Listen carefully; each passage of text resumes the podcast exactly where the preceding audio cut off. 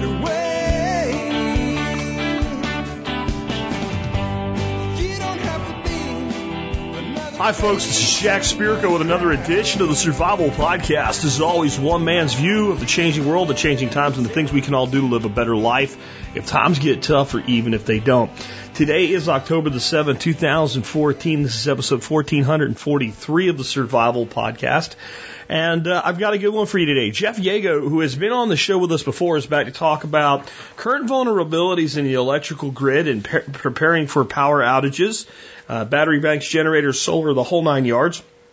We'll have him on in just a minute. Let's go ahead and take care of our sponsors first.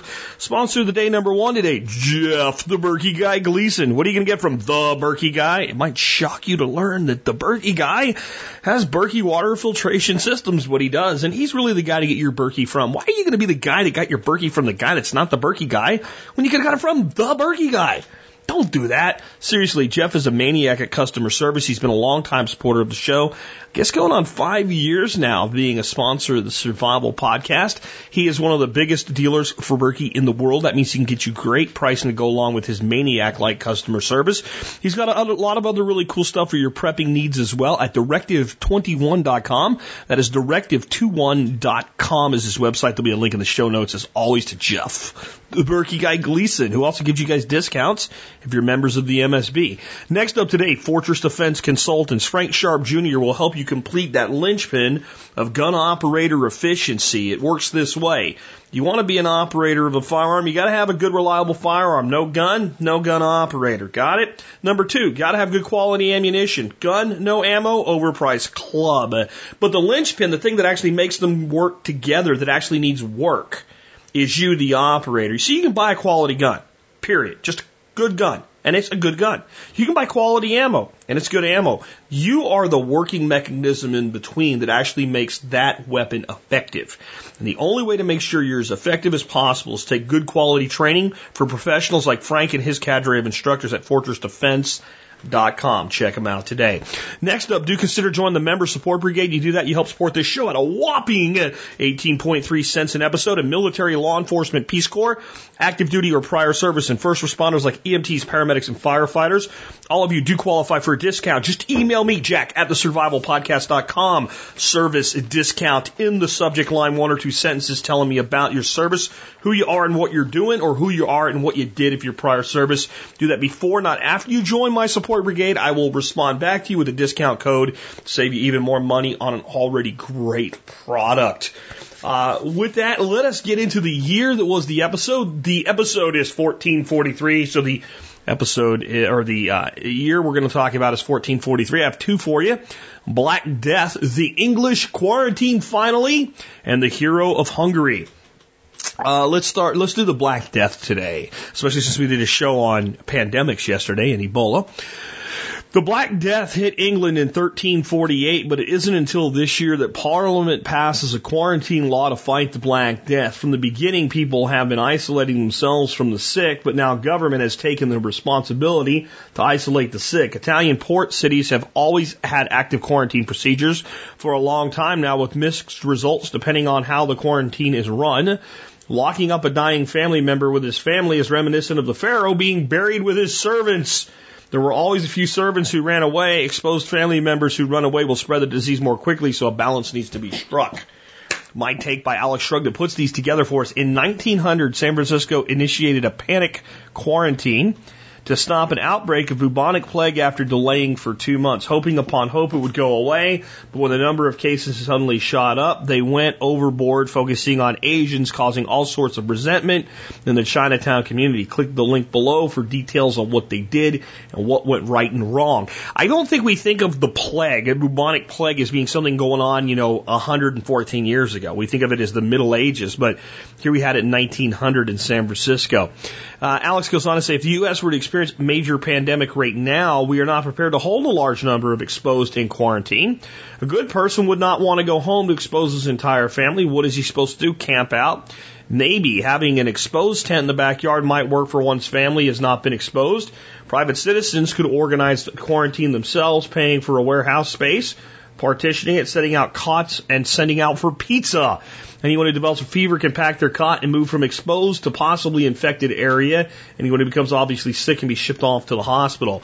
I guess that's what you'd have to do on some levels. I think that the concept that we would do this as an organized level at the citizenry level might not really work. It might end up being overflow for the sick that would have to work that way, that the hospitals couldn't handle. You take the sickest people to the hospital, you take the moderately sick, and you isolate them from the healthy. Because I don't know how I feel if I've been exposed about going to a warehouse with a bunch of other people that have been exposed when I'm not showing any symptoms yet. I'd prefer to stay alone, thank you. Because odds are I'm not sick and I'm not going to get sick, especially if it's something like Ebola like we talked about yesterday. But if I'm standing around with a bunch of people that have been exposed, it's very likely that I could go from exposed to infected.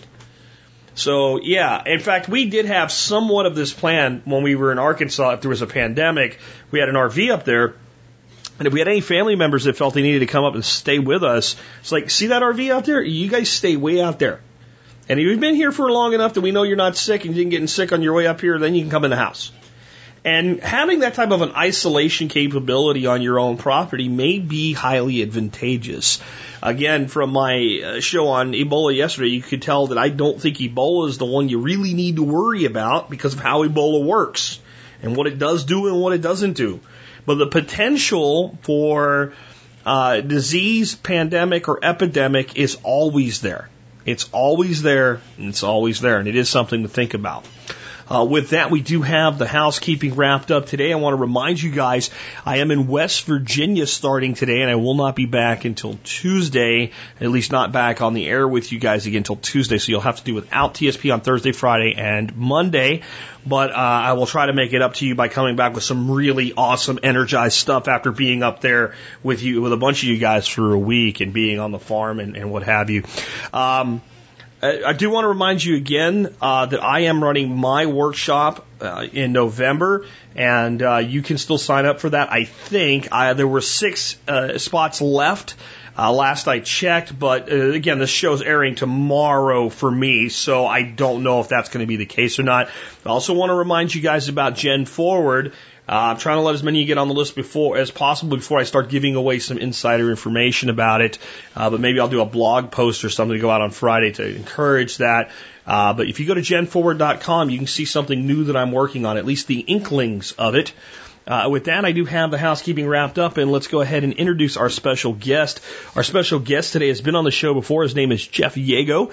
He's an author, best known, I think, for his work in Backwoods Home magazine, among other places.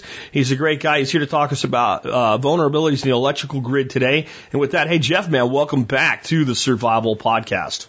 And thank you for having me. I'm a big fan of yours, man. I read a lot of your writing. You write for Backwoods Home, who, of course, is a supporter of our show. I've also seen you write in things like Mother Earth News, Home Power, Energy User News, and you've been around a long time because you know what you're talking about. But there are people that probably didn't hear the first interview we did and don't know anything about you. So my first question to every guest is, what are you doing now and how'd you end up here? I find that most of the people that we have on this show didn't grow up dreaming of being an electrical engineer or something like that. They took kind of a wonky path. So could you, just to connect with the audience a little bit, give us a little bit of your story and how you got into what you're doing today? Well, certainly since I was a really small child, I was the one taking things apart and trying to put them back together again. And at an early age, I was lucky enough to find a number of people in my town that were operating shops and places that would let me come in and use some of their tools and equipment, which was amazing today.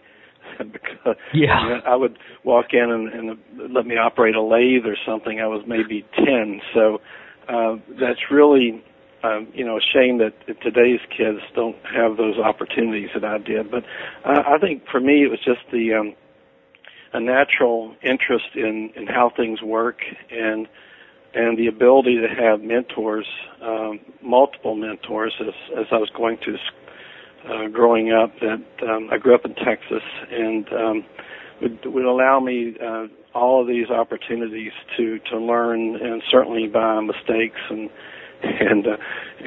and the hard way, but I kind of started that way. I can't really say that there was one instance. It was pretty much, as long as I can remember, I was doing things like that.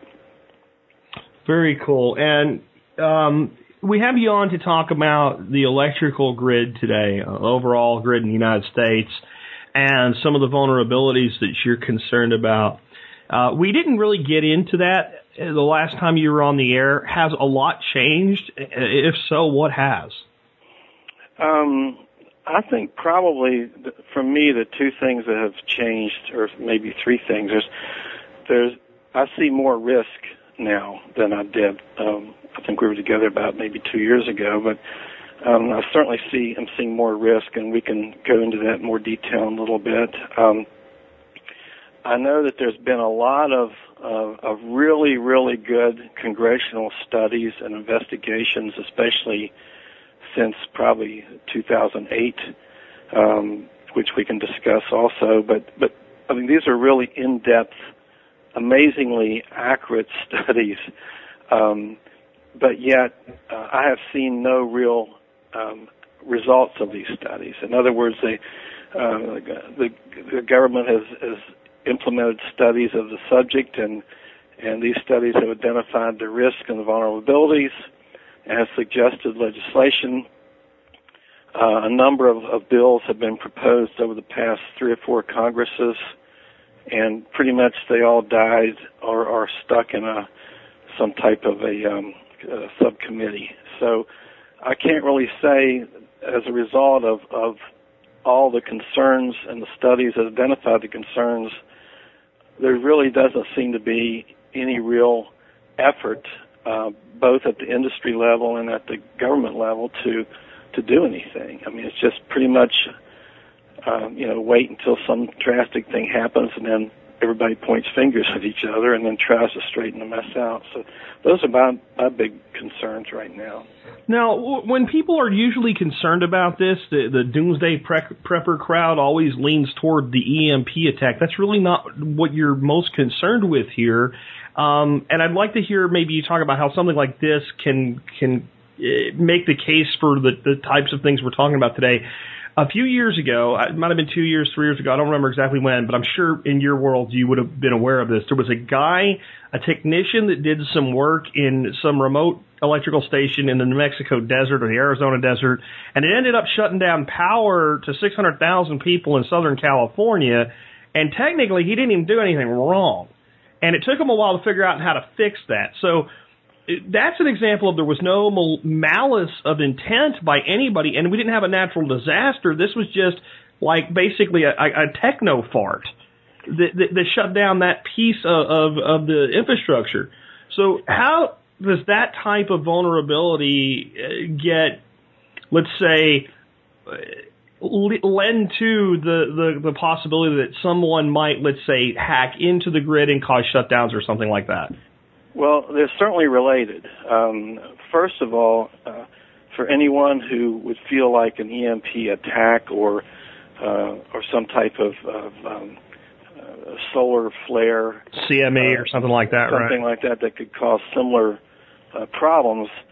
Even if they feel like that's a remote possibility, the preparations that you would do to secure the grid against an EMP attack, whether it's intentional or natural caused, are pretty much identical to the things you would do to help prevent some of these other non-EMP type possibilities that can happen. Most of this relates to controls, and the article I just did for Backwoods Home last month, I believe it was, that was my big concern. Is everything today is so interconnected, and it's convenient, and we certainly enjoy being able to use cell phones to turn things on and off, and be able to communicate with everybody instantly. But the problem is, of course, at the industrial level, all of this interconnection helps things work smoothly, but what happens when that communication is broken or overridden? And that's where the equipment and the controls that can be damaged by, say, an EMP attack are the same controls and systems that can be damaged by a virus, a software attack, or that type of a concern. So they're related, but they're not the same thing, and of course would have different levels of probability. I guess, I mean, my point is that there are clearly weak points in the grid, or something like a guy swapping out a part wouldn't shut down over 500,000 customers, and at the same time, no one knows what happened for a couple. It took 2 days for them to sort that out. And if those vulnerabilities exist from, let's say, a service activity, they certainly would exist from any of these other activities, correct? Well, they would, and I guess probably a more important question at this point as we move forward is who controls the grid and who determines the, what level of security they need to have. And I guess the short answer is the utility themselves are kind of policing themselves. There's the bottom line is each individual utility grid operator is responsible for their own security. There is several national oversight groups. There's the Federal Energy Regulatory Commission, and there's the North American Energy Reliability Company, which is basically it's like a trade group, and together they promote and implement different regulations that across the entire grid in the United States, which is divided up into 10 separate market divisions. But they're kind of like, although they can certainly implement civil penalties, they're basically more of a advisory type of an operation and regulation, not so much like a police action. So a lot of this is left up to the individual grid operators, and this is some of the legislation that has not been passed yet. There are concerns when utilities start talking to each other. There's a risk of them being accused of trying to set prices or, monopoly control of the marketplace. And so right now there's a high risk for these guys to talk to each other. So one grid operator might identify a particular, vulnerability, but he's at risk if he tries to pass this on to the hundreds and hundreds of other grid operators out there. So there's just a lot of this kind of do your own thing as best you can, and not anybody kind of looking at the overall vulnerability other than these studies. And again, the studies have not resulted in any type of real hard legislation and regulation. So can you help the person that's, let's call them, partially informed like me, understand where we come up with this number of hundreds of operators? I've always understood that there's three main interconnections. There's the ERCOT, which is basically Texas down here. There's the Western, and there's the Eastern. And the Texas piece and the Western piece are pretty much one big old honking thing. And then there's like the FRCC down in Florida, the SERC in the southeastern United States, the RFC, things like that. So there's like this like republic of electrical conglomerates over in the Eastern Interconnection. Right. It's still only like a half dozen, and you just use the number hundreds. So I'm a little bit lost, and I'm sure some of the audience is, because I would have thought that I was pretty informed knowing that. All right. What you just described, the three parts, is actually briefly called the Western Interconnect, the Eastern Interconnect, and the Texas. Texas, as you're right, is by itself. And the Eastern Interconnect has about 6 regulators within it. So that totals 10 kind of sub-regulating groups, a total of 10 grid markets. Within that marketplace, there's literally thousands of generating facilities, and it's hard to come up with a number because people define it differently. For example, when they refer to, say, 6,000 generators, many times they're including everything from solar plants and wind farms, where somebody else might come up with, say, 2,000 or 3,000, and they're only counting, say, coal-fired and nuclear plants. So there's thousands of people that are generating power, and they, in many cases, they're operating their own utility lines and power lines, and they're not connected in many cases. So, for example, there's not a wire running from the East Coast to the West Coast. Mm-hmm.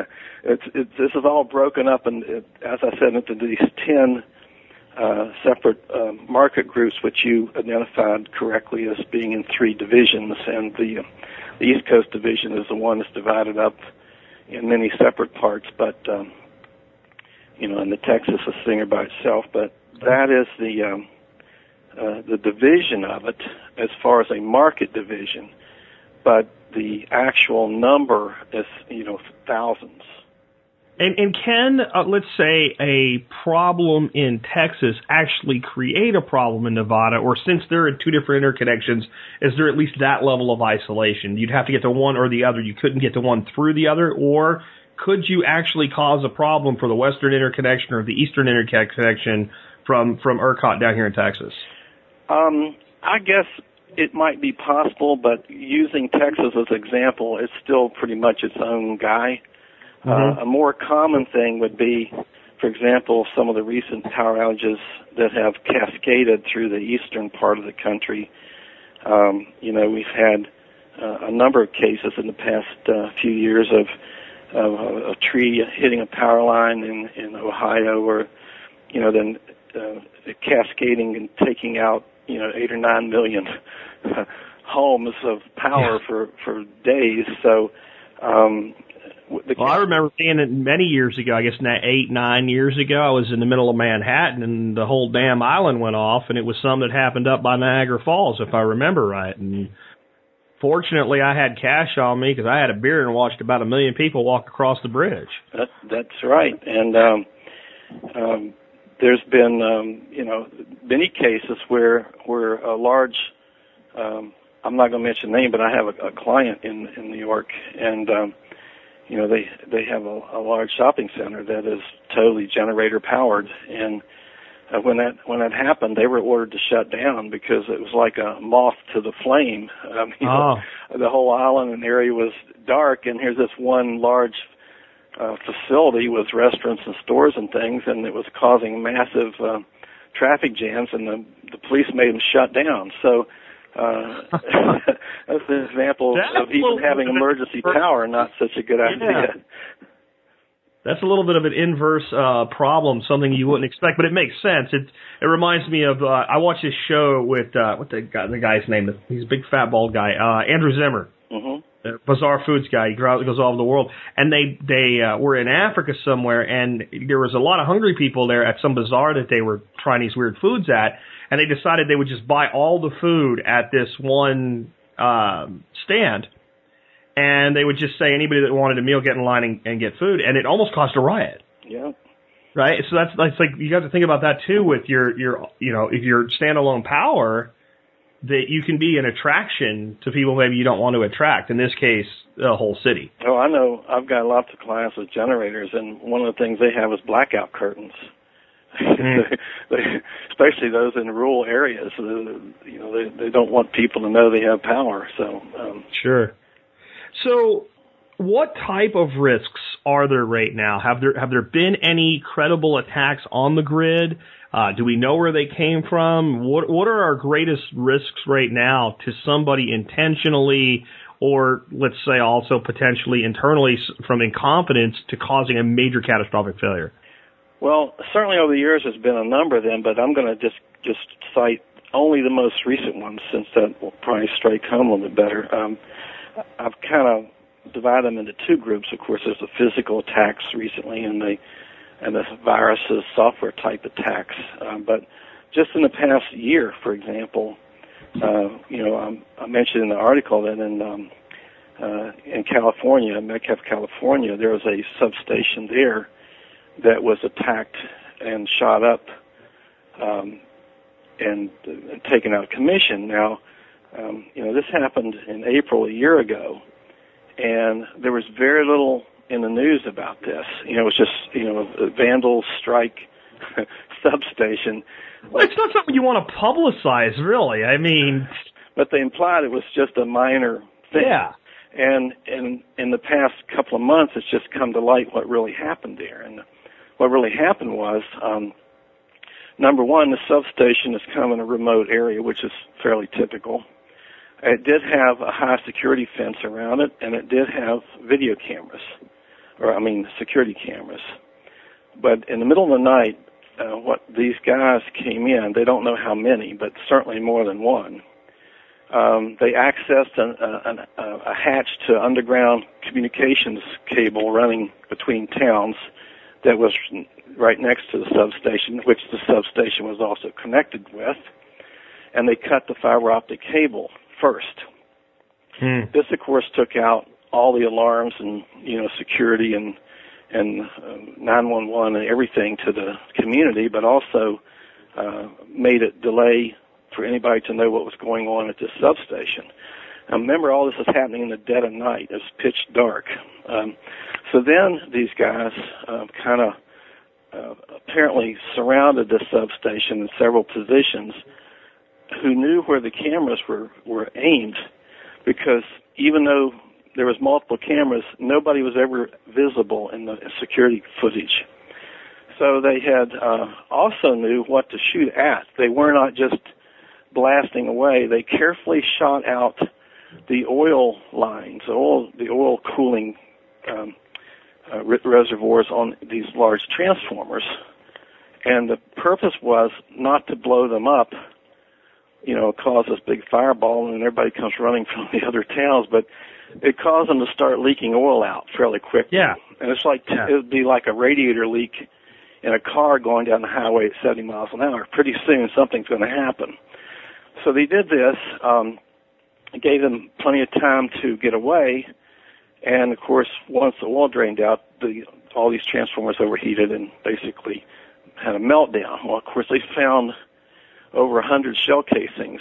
None of them had fingerprints on them. So this was all called to be local vandals that did this.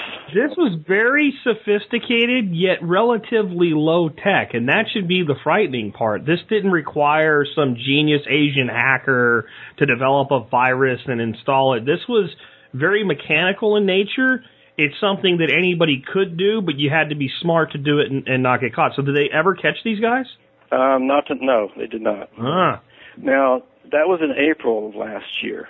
In August of last year, in Arkansas, somebody cut the bolts on a tower holding up a 500,000-volt power line.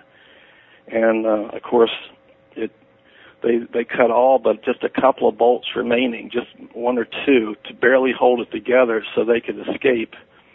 And it only, I don't know how long after that, but I'm sure it only took maybe a little wind, and it toppled the tower, went across a train line. The train came along and severed the high-voltage power lines, which had probably already shorted out. But anyway, that, to my knowledge, has not been reported out in the regular news.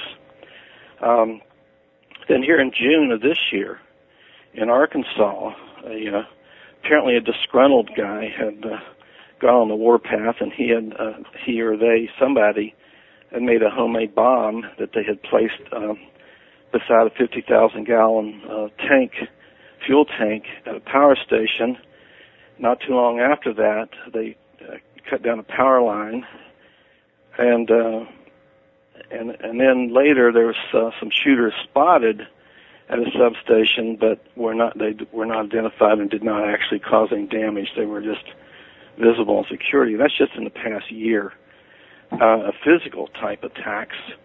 Now, the thing I'm most concerned about is the viruses that are out there. That some of them have been, of course, created by us against other countries, but other countries are also starting to do the same thing to us. For example, I mentioned in the article this software virus that was generated by supposedly the United States and Israel together, that in 2010 hit Iran's nuclear centrifuges. Basically, these are just spinning machine-driven spinning tanks that help diffuse or separate out the gas that's used to make the nuclear fuel. It just they spin day and night, 24 hours a day.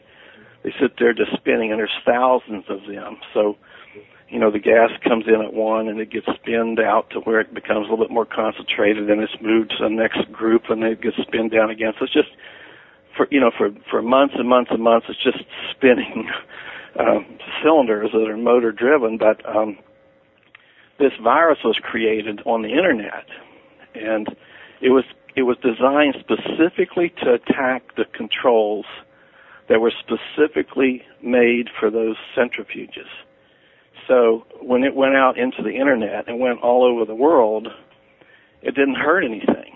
It wasn't tearing up computers all over the place. It just literally finally found its way into Iran and into Iran's nuclear industries' computers, and then from there it stubbed down into their control of centrifuges. And basically it's just a simple virus that caused these things to erratically alter their speeds, and they pretty much self-destructed. So, they lost, thousands of these centrifuges from their speed controls being overridden by a software virus. Fairly sophisticated, yet specifically designed for one type of equipment. That was in 2010. In 2012, there was a virus called Flame, and that attacked Iran's oil industry, and also hit Sudan, Syria, Egypt, Saudi Arabia, I believe, Lebanon. And the interesting thing about this virus is that it could log people's keystrokes. It could activate the cameras and the microphones in these in different power stations and places, and it was undetected for over 5 years. In 2012, there's a virus called Shamoon, and they believe that was created by Iran as a counter virus back against Saudi Arabia. This was when Iran's oil industry was under embargo, but Saudi Arabia was pumping oil like crazy, so supposedly Iran created this virus, and it hit Saudi Arabia's oil industry, and it erased the data on 3/4 of all their computer systems. There were like 30,000 computers. I mean, that's their spreadsheets, their data, their everything. All of it was wiped out. And remember, these things can happen to us too. It can certainly be reversed. Most recently, this year, they have a kind of a generic one called Energetic Bear. But this is an umbrella list of the attacks they think is coming from Russia against us and against our oil refineries and pipelines and power grids and things. And this is something I discussed in my article that, the SCADA controls are very vulnerable to these types of viruses. Do you think that maybe some of this, that what way people need to look at it is, like you said, the one was there for 5 years and no one knew it. It's not necessarily, let's say, in Russia or China's best interest right now to really jack up our systems. It is in their best interest to have the ability to do so if necessary from their viewpoint at some time in the future, and that a lot of these things may be like that we find kind of we'll let them find this to see what they do, and there may be many other things that are just lurking that both sides have on each other that they're just unknown right now. Well, when they had this most recent congressional study I mentioned earlier, that was in 2013, where they invited in the major utilities to come in, and there was about 100 and around 180 that responded to the specific questions, but several of them basically said that they're under daily constant cyber attacks. I mean, every day. One of them was reporting over 10,000 cyber attacks per month. This is on one utility. And they all admitted that they felt like that probably there's dormant software things that are sitting there waiting for some type of command. So that's, again, my concern is, and these viruses that have been found, many of them have been operational for years before they were found. So I think you're right. I think a lot of these a lot of this hacking that's happening towards us are in an effort to just identify where all of the control systems are, how they're interconnected, and what they do, and then they introduce some type of software patch or hack that is not operational yet. It's just sitting there waiting for a command or a backdoor, turn on. And when it is commanded, you're talking about the ability to shut down the grid, to screw up, gas lines, pipelines, pumping stations, gates on floodgates on dams. I mean, all of these systems today are controlled by the same type of software. It's a very reliable, very redundant, very rugged industrial control system called SCADA, and it's used everywhere. It's used, they use it in automobile plants to control assembly lines. They use it to control your utility grids. They use it to control the oil and gas flowing through these 1,000-mile-long pipelines. It's all controlled by SCADA. And the problem with SCADA is, one, because it's so robust, it's not like something you have to, upgrade every 6 months. Some of these things have been running for 10, 15 years, totally unattended and doing just fine. But they were created at a time where hacking and vulnerability from, networking issues didn't exist.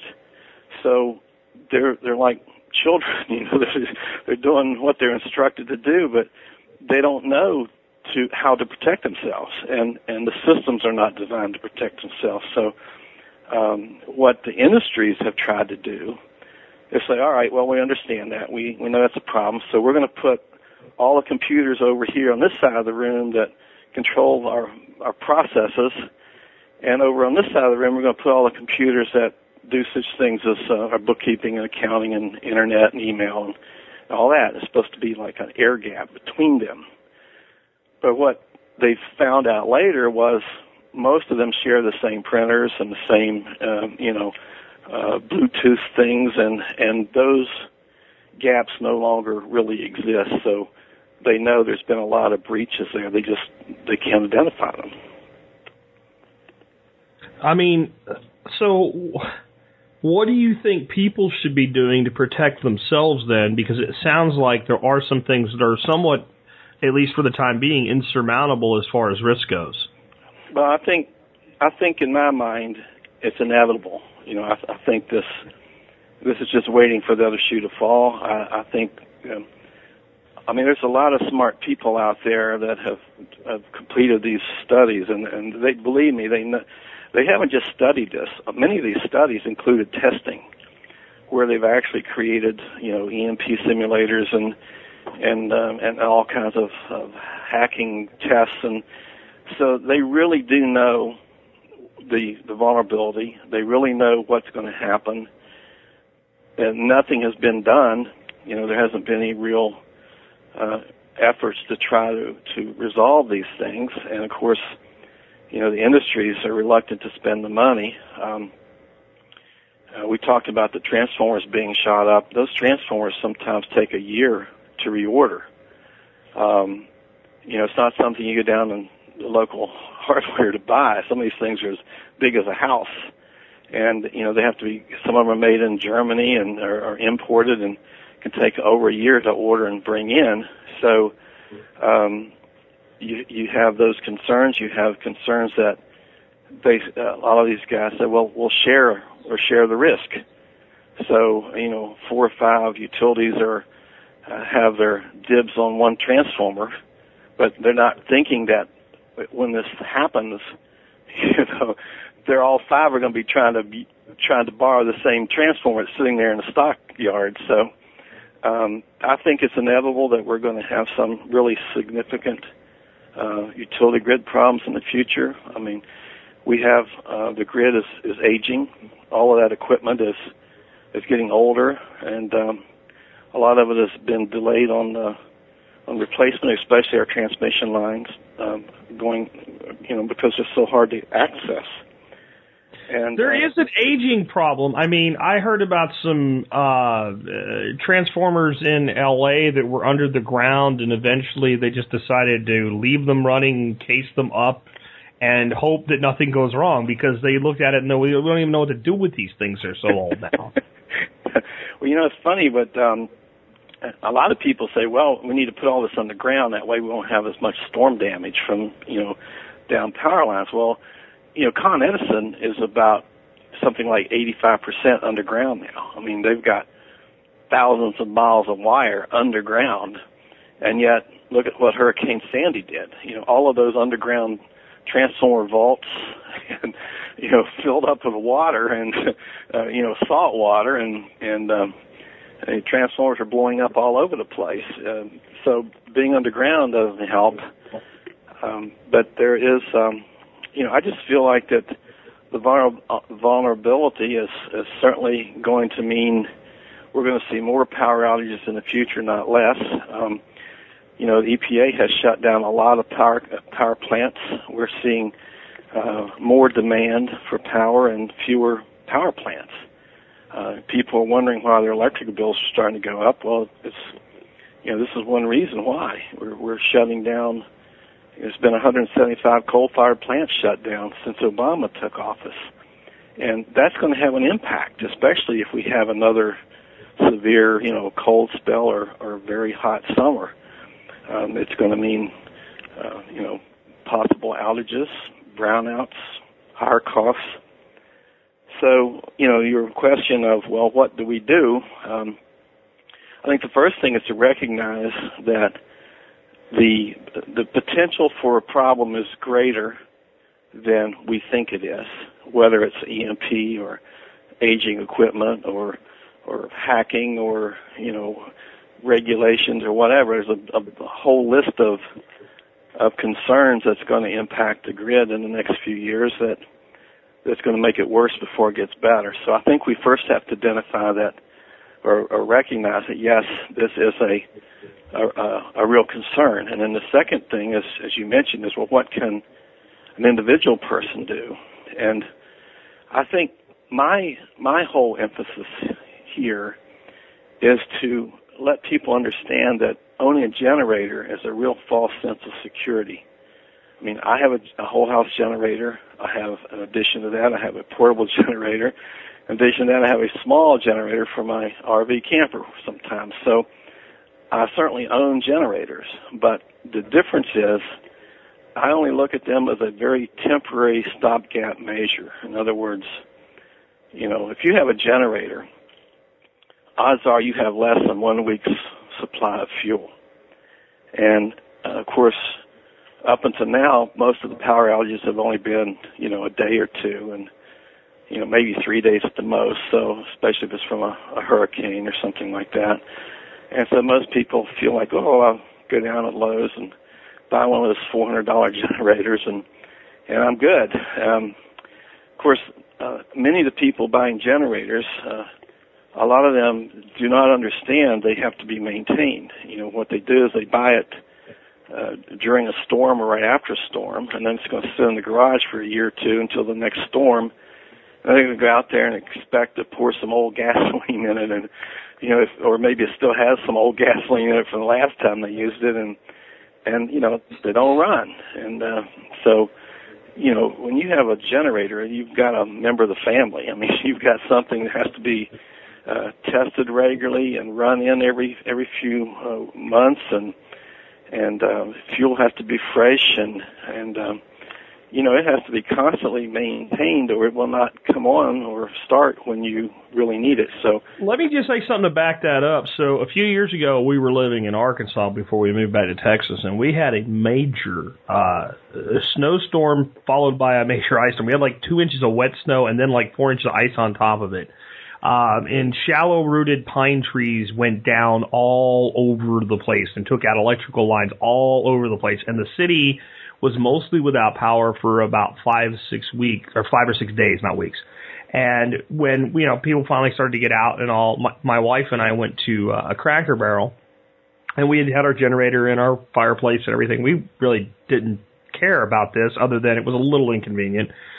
In fact, it was during Christmas, and we had Christmas dinner, and the tree lights were on. So, I mean, we did pretty well with it. But we decided, hell, we'll go to Cracker Barrel. And, of course, it's a small kind of country atmosphere in there, even though it's a big restaurant. So you could hear what everybody was talking about. I heard at least 4 people that were, number one, there because that power came on at that restaurant. It was warm there. And 2, had generators that weren't working. Dry-rotted gas lines, gummed up, wouldn't start, that type of thing. So that was just like, you know, like usually you hear people talking about the football game on Saturday. That was like the topic du jour in that restaurant was we're here because it's warm and our generator doesn't work. Well, that's not uncommon. And also is, of course, the midnight auto that strikes a lot of these generators running all night long in somebody's garage with the door open so it doesn't gas them.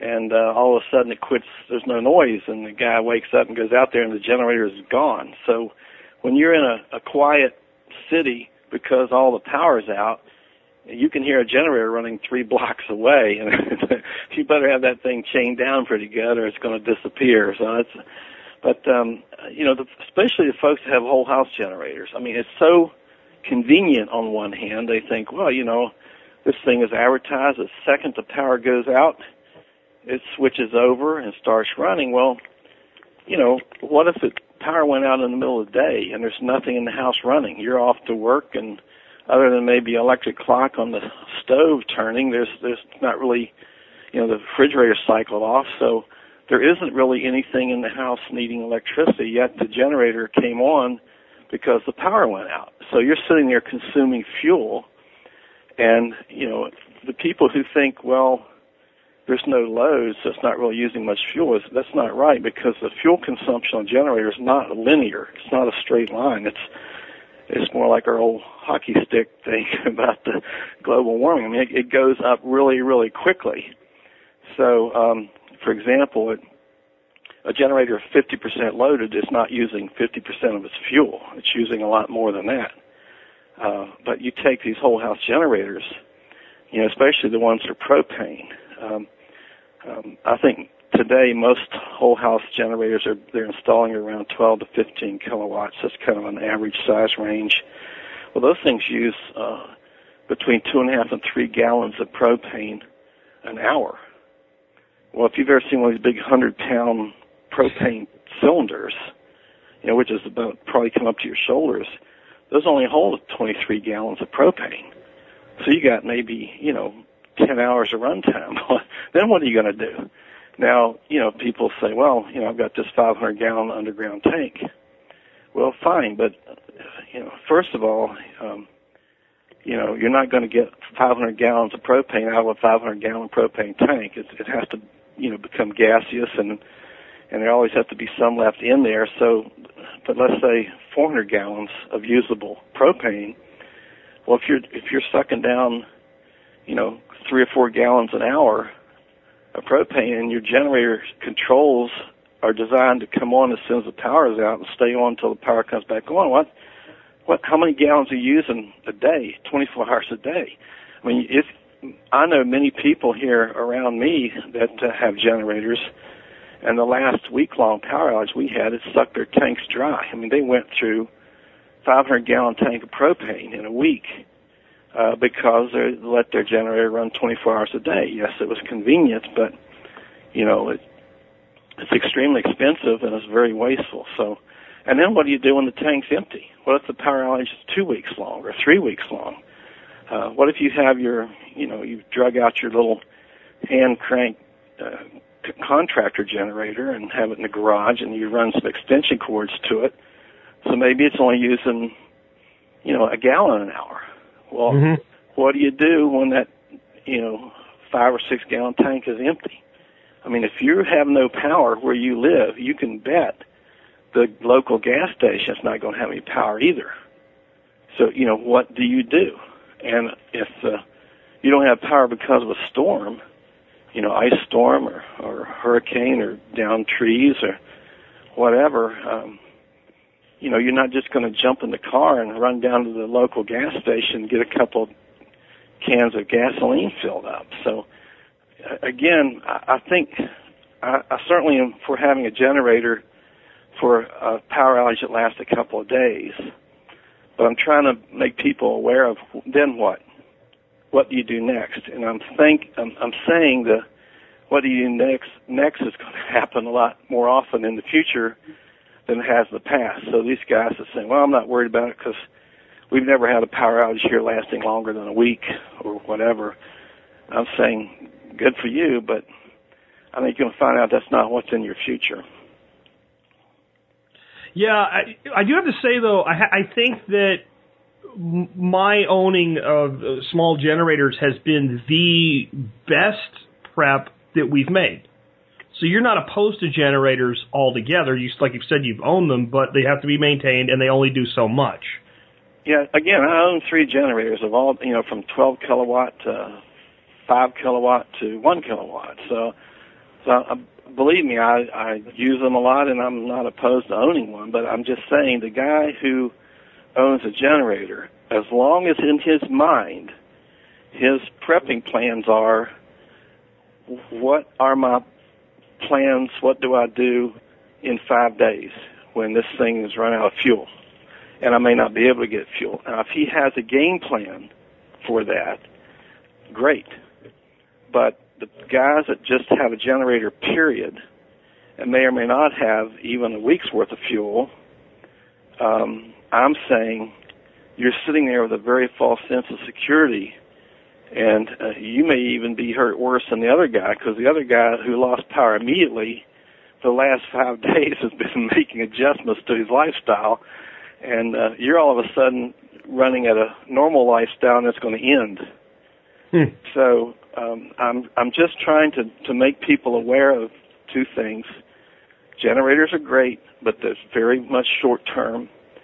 And two, you may have enjoyed fairly reliable electrical power in the past, but with all of these things that are starting to happen out there, I think you're going to be very lucky if you're not going to be seeing a lot more outages, and they're going to last a lot longer than they have in the past. So how would you address this concern differently for people in the South versus the North? So, for instance, in the North, putting together just a full off-grid home is expensive, and it takes some work, but it's not that difficult, because what I've always said is it's easier to create heat than cool. People like me that live in Texas, we routinely have days 105, 106 degrees. Really, the only way that I can even cool a room to keep one room comfortable is through the use of a portable generator. I know you can build earth contact housing and things like that, but most people, let's face it, they have to work with the home they have. So how would you address that differently based on where a person lives? Well, I'm certainly aware of it. I now live in Virginia, and, of course, you get both. Central Virginia is, well, we have these summers that it's not just hot, it's hot and extremely humid. And not having an air conditioner would be a killer. So when, you know, I designed our home, which is semi-solar powered, I mean, it's pretty much solar but not air conditioning. As you pointed out, air conditioning is a big, big load. I have a whole house generator that runs everything if the solar powered batteries get low and there's a power outage, but I have a very small through-the-wall window-type air conditioner. It's a window type I've built into the wall of our master bedroom bath, and that section of the house can be totally thermally isolated from the rest of the house. So you know, during a power outage where we don't want to run the whole house generator and maybe the solar system isn't keeping up with the load, you know, we can operate this very small little generator and at least sleep comfortably at night while it's the rest of the house is 100 degrees and it's 105 outside. But, you know, there are certainly in the northern climates where you don't need air conditioning, you don't need dehumidification, and you can use, you know, alternate fuels for heating, then probably your primary needs are going to be to power a TV or radio and a few lights, and probably that's about it. Of course, in the South, we're going to have to, at a minimum, probably going to be running some ceiling fans, which don't use a lot of power, but it'd be rare that you're going to be running an air conditioner off a solar system. So it's going to be tough, and you know, I guess it's nice if you have a multi-story house where you can move your bed down in the basement for a couple of weeks. It might be the solution. Yeah, except we don't have basements in Texas either. I mean, my approach has been pretty much what yours is. We use portable generators, and we have multiple, and we store a lot of fuel. That's one thing that helps us a lot. But what we have are very highly efficient portable air conditioners, and we'll take a room during an extended outage and make that like the comfort room. So it might be our bedroom, and in some instances it may be my office, so I get my work done without pouring sweat. And we'll confine the majority of our indoor activity to that area, and you can do that with a hell of a lot less fuel than trying to cool a 2,500 square foot house. Absolutely, that's the only approach we've been able to take that's made sense and worked. Well, that's true, and that's what I was suggesting, that, and probably also your generator, you're not running it 24 hours a day. You're probably not running it until you say, okay, we're going to, starting at 5 o'clock in the evening, we're going to start preparing meals and then having a little bit of entertainment, and then we're, you know, watch TV or listen to radio, maybe read a little bit, and going to bed. So your generator might only be running, say, 5 or 6 hours per day. So your fuel consumption is going to be a fourth of what the poor guy who's just stuck with one of these instant on generators, which I really hate. We looked at them, and they just didn't make any sense to us. About the only place I could see that they make sense is the person that's on grid gas, because you're going to get a big bill, but, I mean, unless the generator breaks down, it's going to run. With propane, when we looked at, you know, the concept of doing that with a, you know, a 500-gallon pig, it was like it just didn't do what you expected. When we moved here, one of the first things I did was put in a propane stove and have 120 gallons of propane for the stove. That lasts a long time. Absolutely. So we have no need to draw electrical for the stove, and that took off a big burden. And then we have a wood stove. It's a beautiful wood stove in the center of the house. So if it happens in the winter, which is when we are weather-wise more likely to be without power for extended periods for us is the winter. We'll get windstorms and things in the summer, but they're usually things that, you know, other, you know, not understating what you brought to us today with, you know, hacker threats and things like that. But a windstorm in the summer here, even tornadoes and things like that, usually don't take them that long once everything's cleaned up to get the power back on. You get an ice storm in a city that does not have the capacity to clear roads with ice and snow, and you can look at a week easy. And that sucks. Well, you know, I've been to a lot of military installations, and it's part of my work over the years. And some of them are extremely high security, very, very sensitive places. And of course, those all have generators. And some of these generators you might see 6 generators sitting side by side in a room, and each generator is the size of a boxcar. So, you know, we're talking about like 2 megawatt. diesel-powered generators, 4 or 5 of them sitting side by side, and that's great. But, you know, it takes a tractor-trailer load of diesel fuel to keep those things running 24 hours a day, like twice a week. So the ice storms you're talking about, these places that we think are so critical to be backed up, their backup power is very limited to maybe a week. And if there's an ice storm, how are you going to make delivery of, you know, these 10,000 gallons of diesel fuel every couple of days? Same for your cell phone towers. All of those, you know, every cell phone tower typically has a backup generator, but they only have maybe at most 2 days worth of backup fuel. And so you're definitely going to lose your communications, especially the people now who've gotten away from landlines and just relying on cell phones completely. So, you know, again, you put too much faith in a generator, you're gonna regret it. What I like to do is I like a hybrid system, and it's what I have on the house, and it's what I have helped a lot of clients do, and that is, it's in two parts. The first part is non-solar. I know some of your listeners are not interested in solar. That's fine. So what you do is you get a small inverter, say maybe 1,000-watt inverter, something that doesn't take a huge amount of battery power to run, and you get a small battery bank, say maybe on the order of 4 golf cart batteries.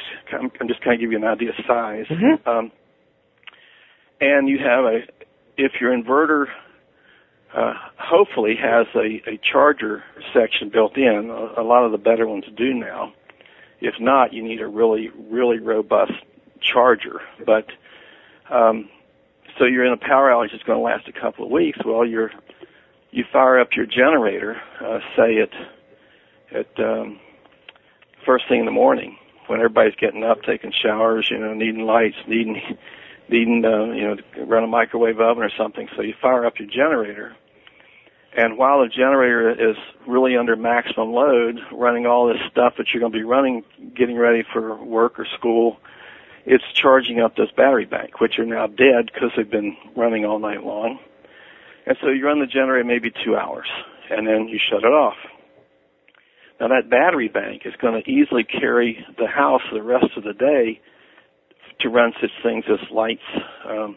Occasionally might have to fire up a microwave, you know, garage door opener, you know, just some basic things through the day. It's not running heat or cooling, but it's, of course, they could run a little circulating pump on some type of a boiler system. A lot of people have these outdoor wood boilers, so they could certainly run that.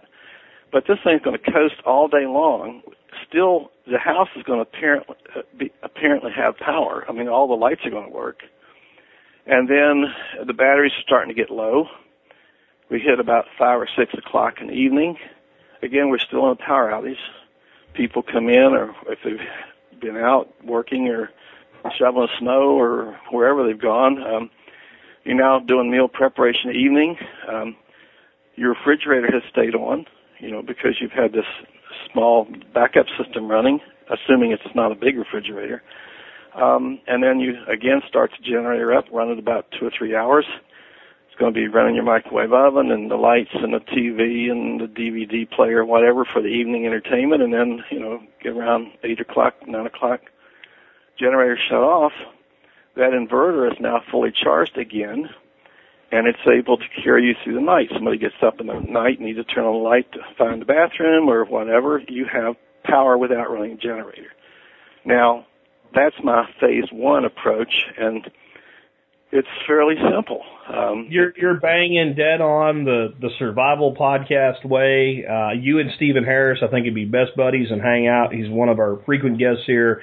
Right now, I'm looking into my closet in my my office. I have a 4 battery bank with a smart charger that's plugged into the grid and constantly keeps everything topped off. And that is exactly what we do, and it's exactly what we've been teaching people to do for a very long time here, because it's so simplistic to do. Now, not everybody that puts one in has it wired into the home with some kind of bypass switch or something so that it'll just run all the outlets. But a few extension cords, and you can keep just about anything you need running. And I think that actually helps you really think about something before you start drawing power with it. Absolutely. A lot of times, a lot of our clients we've helped, we've installed basically, or they bought a DC refrigerator or freezer, one of the smaller ones. Mm-hmm. They're DC powered, and they're connected directly to a Typically, we use 2 golf cart batteries is a good size. I like golf cart batteries because they're cheap and they're very rugged and they're 100% recyclable. So anyway, you got a small refrigerator freezer. It's DC powered. You connect it directly to a couple of golf cart batteries, and then you hook a small trickle charger to it, plug it in. That's it. That's your wiring. And so it's basically running off the grid 24 hours a day because the trickle charger is putting into the battery whatever is being taken out by the freezer or refrigerator. But if you have a power outage, you don't have to do anything. It's going to keep on rolling. So, and, of course, the phase two would be whatever amount of solar you add to your little system that you already have in place, it's just going to reduce the number of hours you have to run the generator. So sure. And here's another thing we've done. I worked with Steve, who I just mentioned, and we came up with a system design. This really only works well for pickup trucks. But in the back of my pickup truck, I have a great big diamond plate toolbox. Inside the center of that toolbox, surrounded by lag bolted 2x6s or 2 GC2 golf cart batteries. Running off of that, it is a small Sunforce charge controller like you use for a solar system. That runs up to the front of the truck. Every time that truck runs, it tops off those batteries through a smart controller. So it's not going to mess them up. And then I also have a little Sunforce charge controller and a 100-watt solar panel with a pigtail. So every time that truck goes anywhere, those batteries are kept topped off.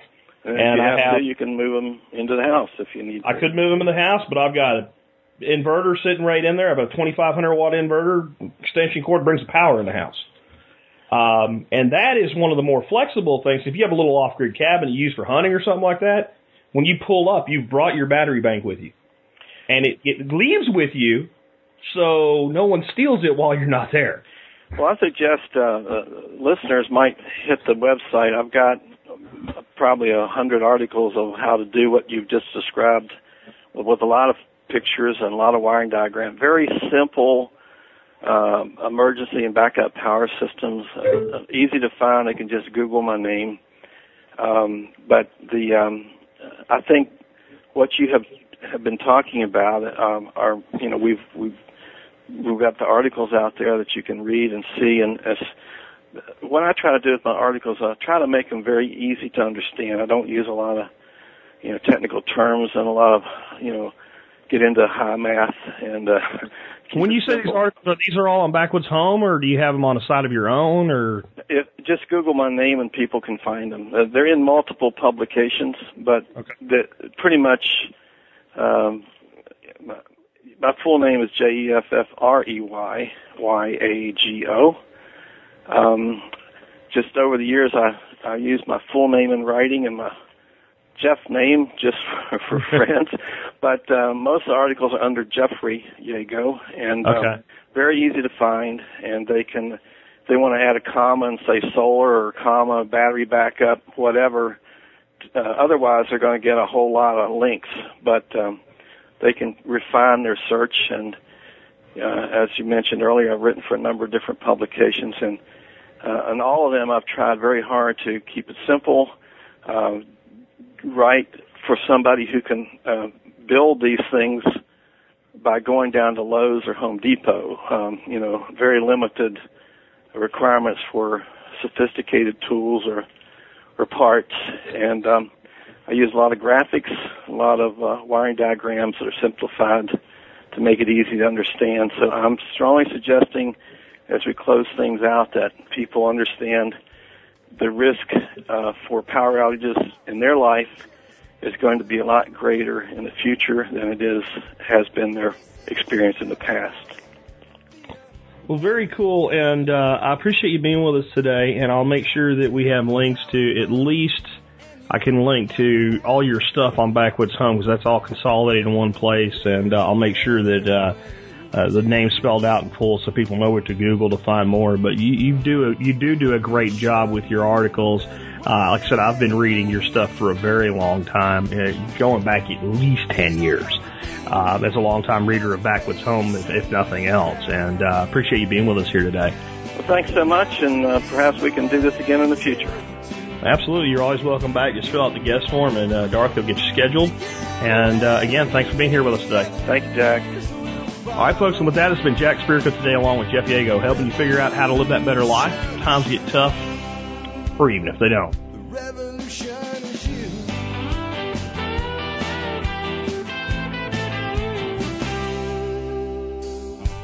Seeing our food these days, you know it's on our TVs. Sometimes we forget we are what we eat. I don't know the answer. It's like there's nothing I can do. It's the price we pay, I guess, when we follow all the rules. There's a better way to do this. Let me show you a better way. You don't have to be another face in the crowd.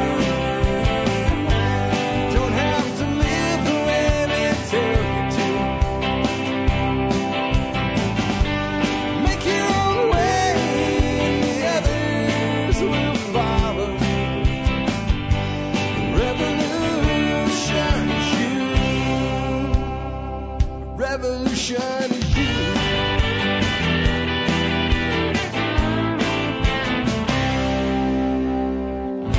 Someday we'll realize our children just can't pay. 'Cause nobody up there cares. They're living for today.